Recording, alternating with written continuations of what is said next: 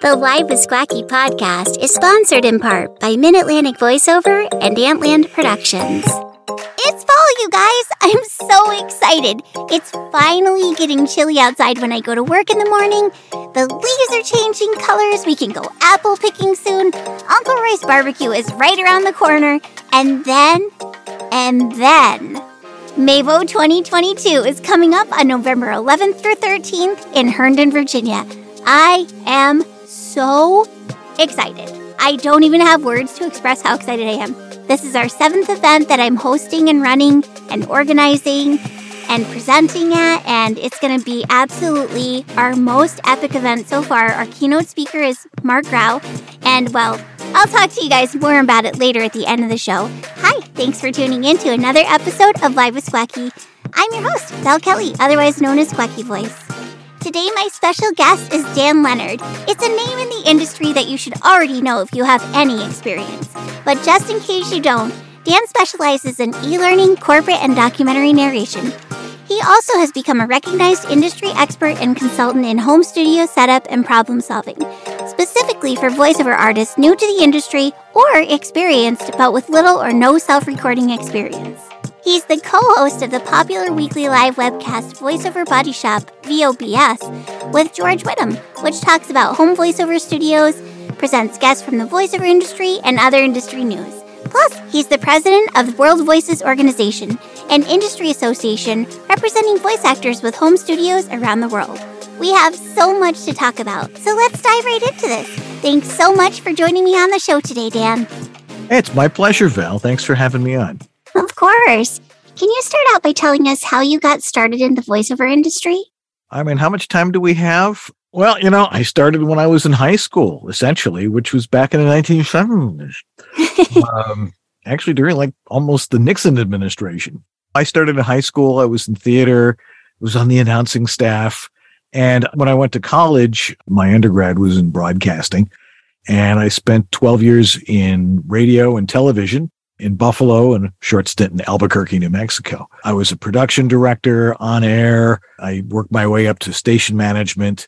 And then about 1991, the radio business and I parted ways because I saw that it was going all automated, that it was, they changed the rules at the FCC for who could own stations and there was lots of consolidation. And I said, there's no future in this for anybody who actually wants to make a living and I got out of it, got in the insurance business for a while, which was fascinating, taught me a lot about cold calling and really being an entrepreneur. And then I went back to school, got my teaching certificate, taught high school for about three years, and decided that as much as I loved teaching, I couldn't stand the people who I worked for, which was several different administrations, because I find that in public education, it seems to be the job is to maintain the fact that their jobs are supposed to exist as opposed to doing their jobs. Kind of tough to take someone who had been in the private sector for a long time and throw them into a bureaucracy like that and expect things to work out well. And then I found myself home being a stay at home dad, finishing my master's degree. And I mean, it's a great story, which maybe some people have heard how I had to do my master's project. And my master's was in, edu- you know, social studies education and in creative studies and uh, they had me doing a project about a famous jazz musician in Buffalo. I was living in Buffalo. That's where I grew up and spent most of my life. Very famous jazz musician by the name of Alan Tinney. This guy was in Buffalo. He had a little jazz quartet. Turns out he was in the original production of Porgy and Bess.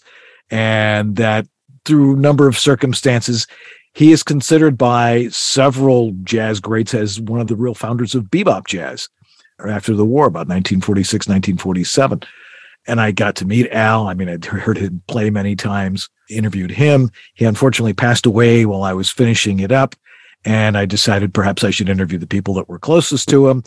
And I bought some digital recording equipment. And then it just suddenly struck me like, wait a second, if I can record digitally and edit and do all this stuff, and this is about 2001, shouldn't I be able to just do what I used to do as a production director and do commercials and that sort of thing? And so I went into one of the early search engines at that time and typed in voiceover. And as I like to say, it's like when Dorothy opens the door from a black and white house into the color of Munchkin Land there was this entire industry starting out. So I got really in on the ground floor of online voiceover, being able to take audio, turn it into an MP3 and emailing it to somebody, or even some longer format stuff using FTP and those sorts of things. So I was an early adopter of that. People started asking me questions on the early social media. Hey, how do you do this? How do you do that? And I also started consulting with people on how to set up their home voiceover studios. But I've been doing stuff for corporations, medical narration, commercials, everything across the board, animation, anything someone would ask me to do. And once you get a client, once I was able to establish a client with somebody, usually from one of the early pay to plays, I just built them as a client and kept them as a client till now, actually.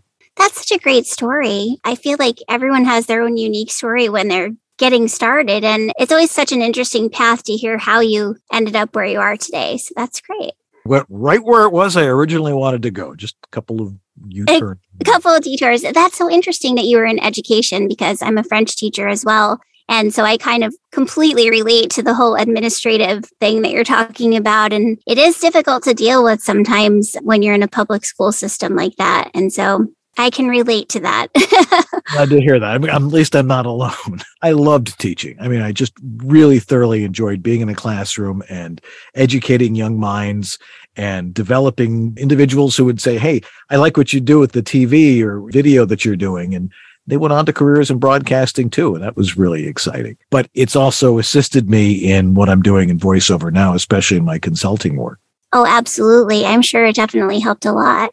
What are some common mistakes that people just starting out or even experienced voice actors make when it comes to home studio setup? Overthinking it. First off, asking questions on Facebook and LinkedIn amongst voiceover groups because everybody's an expert in one studio, their own. I have built hundreds and hundreds of individual home studios. Every voice is different. Every room is different. And therefore, every particular situation, when somebody sets something up, it really has to be custom designed to them, or at least custom tuned. So it works for them. Some people tend to, when they first get in a voiceover, they tend to talk very loud because they think they're talking to a thousand people as opposed to the one-on-one conversation that we're supposed to be producing as voice actors. The other thing by overthinking it is they overbuy. They spend way too much on equipment thinking that if they buy a really expensive microphone, somehow that's going to miraculously change the way they read copy. And the fact of the matter is, is most engineers can't tell the difference between an average priced microphone about 150 to 200 dollars and a 10,000 dollar microphone. And the difference between the expensive and the cheaper microphones is, is the expensive microphones are very, very sensitive. So therefore you will hear people rollerblading down the street if you're in a basement on the other side of the street. And that's the big mistake people make. They overbuy in processing or they buy the wrong interface because it's got all these features. And the fact of the matter is, is you don't need a lot of features. Right. My philosophy is everything when it comes to a home studio is primarily physical. Everybody else is like, well, we can clean that up with filters. We can do this with that. If you do it right up front, it saves you time, effort, and the engineers on the other end who are getting your audio will really appreciate it because they don't have to spend time cleaning it up. That's such great advice. I think I've heard so many people have been in that situation where they are like, you know, what's the best microphone? And it's going to make me sound so much better. And first of all, I'm not the person to ask about microphones. Go to an expert who knows studio equipment better than I do. I just know my own equipment that I have. Right. And so, but I always tell people that advice because of running Mavo and things like that. People are always asking, what should I put in my home studio? And I'm like, I, I don't know. Go ask Dan, go ask Uncle Roy, go ask any of the super pros. They're the ones who know what they're doing. and literally, there is a handful of people on God's green earth who really understand what a home studio is about. I always use the acronym of whistle, what it's supposed to sound like.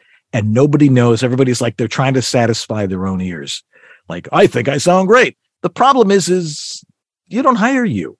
And it's got to sound a certain way that is clean and properly modulated and proper microphone technique without any plosives and the right acoustical environment. And people are just like, no, I've got to clean it up so I can work in my bathroom, but still make it sound like I'm in a professional studio. how can talent seekers tell the difference between a professional and an amateur voice actor besides what we just talked about as far as like the studio equipment? Is there more detailed well, things that they're looking for? There's audio quality. I mean, if there's one thing I hear over and over and over again from producers, it's like, I won't work with somebody with a home studio because the last person I worked with, it sounded like they were, you know, in their basement and didn't have any acoustic and they don't understand all these things. So one of my missions is to get everybody to get it right. So that's a huge mistake is not understanding what it's supposed to sound like. So it's important to train yourself with those technological things or hire somebody who actually knows how to get you to sound the way it's supposed to sound to get yourself going and then not worry about it because your job as a voice actor is not to be an audio engineer. Your job right. is to be a performer and making it sound like whatever it is that's written in front of you is something you're saying for the first time off the top of your head. When it comes to editing, what are your words of wisdom for the non tech savvy voice actors who are doing their best to make their audition sound as professional as possible? it's like word processing. And it's like anything else. If you want to get good at something, you got to practice. There's a lot of different techniques. Everybody has their own way of doing things. Everybody has their own workflow for doing things. One of the smartest things you can do is not get something super sophisticated software wise. If you're on a Mac, Twisted Wave works fabulous. It's super duper simple and it doesn't sound different from anything else. Unfortunately, a lot of people say, well, you have to use the industry standard, which is Pro Tools.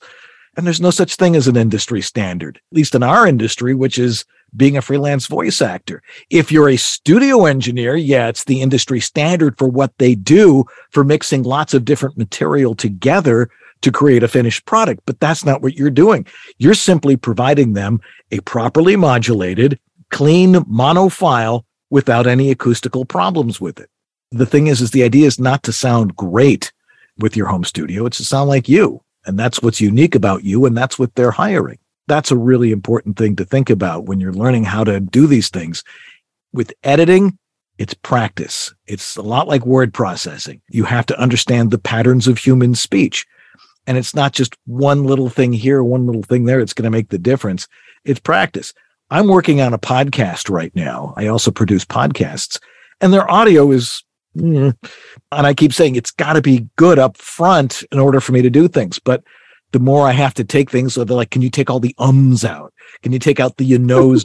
and it slides into the next word. And how do you make it sound like there's continuity there? And I have to, it's like surgery, and you have to practice. Yeah. And like, oh, this way would be better. And you learn something new every day when you're doing this kind of stuff. So don't expect yourself to say, oh, now I know how to edit there are lots of techniques. And those are things that I teach people along the way and work with them individually to make sure that they're doing it the way that works best for them. Yeah, that's definitely something that's difficult to do. Uh, just having firsthand experience with my own podcast and Uncle Roy produces it for me. So he does that the helps. major, yeah, he does the major editing of everything, which is great. But I've learned a lot since I started. There has been a lot of improvement since I started, but I think one of the most difficult things is, like you said, where people are saying um, and they don't even necessarily realize that they're saying um or like or whatever the word is that they repeat every five seconds. but trying to splice that from the interview and make it sound like it flows, that is definitely something that I have found really challenging. And after a certain point, I was like, okay, Uncle Roy, this is, I'm putting this in your hands from now on because it would just be almost cut off, you know, and I just don't have enough experience with that fine tuning of editing to be able to say, I know how to cut this and not make it sound like there's a gap there. It's a skill. It's yeah. a professional skill. And that's one of the other things that separates the pros from the wannabes. You've got to be practice it. You've got to have been doing it for a while and knowing again, whistle, what it's supposed to sound like. Right. Well, let's talk about World Voices Organization. Can you talk about why the organization was started and what the purpose of it is and why voice actors should seek membership? The idea of an industry association really started in like 2007 at the first voice conference in Las Vegas when I met several of the people who are still my dearest friends today. And we talked about, well, you know, we're now first time we ever got together as voice actors at a conference the idea was maybe we should start an industry association. And the idea churned around for a while, and somebody tried to start one and got some other people involved, including myself. And then it turned out that his only interest was taking money from people.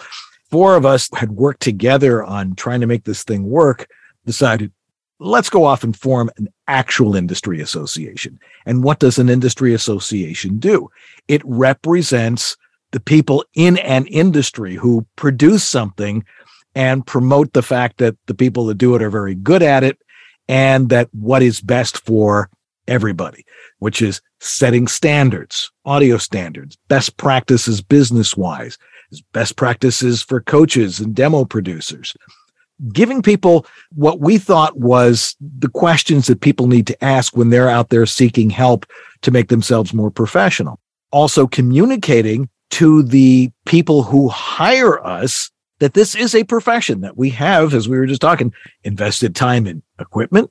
We've invested time in training. We have invested time in learning how to, you know, do our own books and marketing and all these things. And the people who are very good at it are professionals. We are professionals and we're not a dime a dozen. And when you want to hire somebody, hire somebody that is certified as a professional, which is one of the requirements we have for joining World Voices. You have to have a certain amount of paid jobs over the last 13 months. You have to have a web presence. You have to have a portfolio of work. You've got to prove that you're a professional. You're a vetted professional. So people can join as professionals if they qualify for that. But also, if they don't have those qualifications, they can join as an associate member and we are working on a mentorship program and an educational program to get people to learn the things that make them a professional. Our philosophy is a rising tide floats all boats because when one person is not very good at what they're doing and they happen to book a gig by accident or something, they make everyone look bad if they don't sound good, if they can't perform, if they're not directable, that sort of thing. Right. We want people to live up to certain standards of conduct, of skill, those sorts of things. And that's what an industry association does. So it's sort of a two sided thing raising the professional level of the people who are members and then letting people who hire us know that our members are professionals and that we needed to be treated as such. Yeah, that's great. Well, it's a really great organization. And for those of you that are listening, I definitely think that if you're a professional voice actor and you have paid gigs and you meet all the requirements that you should look into becoming a member because it is an organization that can really help you a lot. And so i'll definitely put the link to the website in our show notes and everything like that so you guys can find out more information.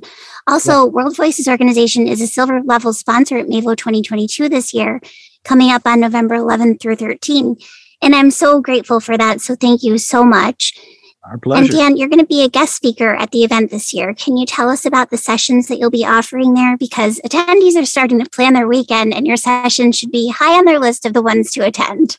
Gosh, I hope so. Having done a lot of conferences and doing this presentation many times, and as technology has adapted along the way, it's always fun doing this because, as we were saying earlier, I was a classroom teacher and I really enjoy the interplay between students and teacher and the presentation I have helps people really sound their best with the least amount of effort. I mean, there's a certain amount of effort you have to put into it. You've got to learn things, but there is so much mythology and misinformation out there about how to create good audio. One of my missions is to dispel all that mythology and keep things simple. That's really, really important. And I think people can come. One of the best parts about that is asking questions. I love answering questions, mostly to say, whoever told you that is full of baloney. uh, and I get that a lot. So that's really, really important for people to understand because there's so much information out there and he asked the question i can clarify things for people and it's just wonderful to watch this boulder taken off their shoulder and the intimidation that there is with home studio audio i'm also going to talk about wovo and let people know the things that we do with World Voices. Aside from the education, we also have a website, voiceover.biz, along with world-voices.org. Voiceover.biz is a searchable directory of our professional members. So if someone qualifies as a professional member, they get their profile on there, they get to put their demos on there, and it's searchable by demo title and content. It's like the pay to plays, except we're not acting as a middleman. If someone comes to our site and we are promoting it like crazy to producers and advertising agencies, the people, again, the people who hire us, look, you can go off and you can go to a pay to play or you can like go through agents and stuff like that to try and find the person you want. Or you could go to voiceover.biz and then you've got a roster of about 300, 400 people at the moment who are all professionals. And you can search by what it is specifically that you're looking for and listen to four or five or six and very easily make a determination who's going to be the best talent for your particular project. We also have a new demo player that's coming out in the next couple of weeks that's going to be a member benefit for joining the organization. Whether you're a professional or an associate, it's a demo player that you can put on your website. It says Wovo on it, but it also you can put your logo on it and customize it to the colors of your website. It's real easy to use and everybody needs to have a website. So it's a great thing to have. Plus, you can also embed it into emails and various other things. So if you send it to potential clients, they have your whole portfolio of demos right there in front of them just by clicking something. Mavo is a big conference. Everybody raves about that, which is why I was real excited to come this year. Hi, it's Val Kelly from Mid Atlantic Voiceover LLC. And I just wanted to take a minute to talk to you guys about the upcoming Mavo 2022 Get Inspired Voiceover Conference. It's taking place on November 11th through 13th at the Westin Dulles Hotel in Herndon, Virginia.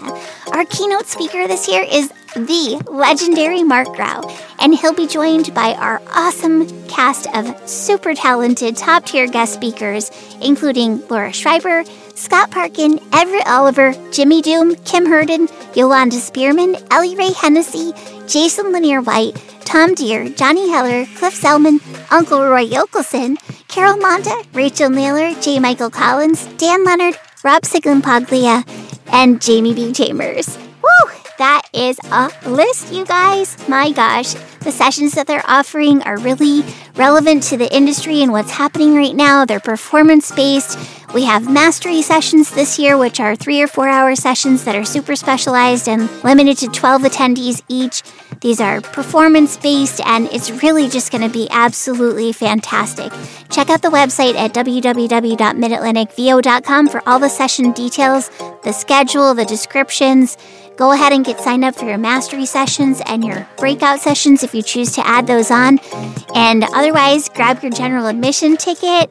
And yeah, it's just going to be a great event. I want to say a quick thank you to our amazing sponsors, to Bodalgo as our platinum sponsor. Our gold sponsor this year is the VoiceOver Network. We have Bel Air Creative and World Voices Organization that are our silver sponsors. And our bronze sponsor this year is Everett Oliver. Our tech sponsor this year is Sennheiser Neumann, and they're going to have a special demo booth set up so that you guys can try out some of their microphones. It's going to be really epic to have them there in person. I'm so excited and I'm so grateful for that. Our in kind sponsors this year are Hindenburg, VoiceOver Extra, and John Florian, JMC Demos, the VoiceOver Collective, and the Voice Acting Institute.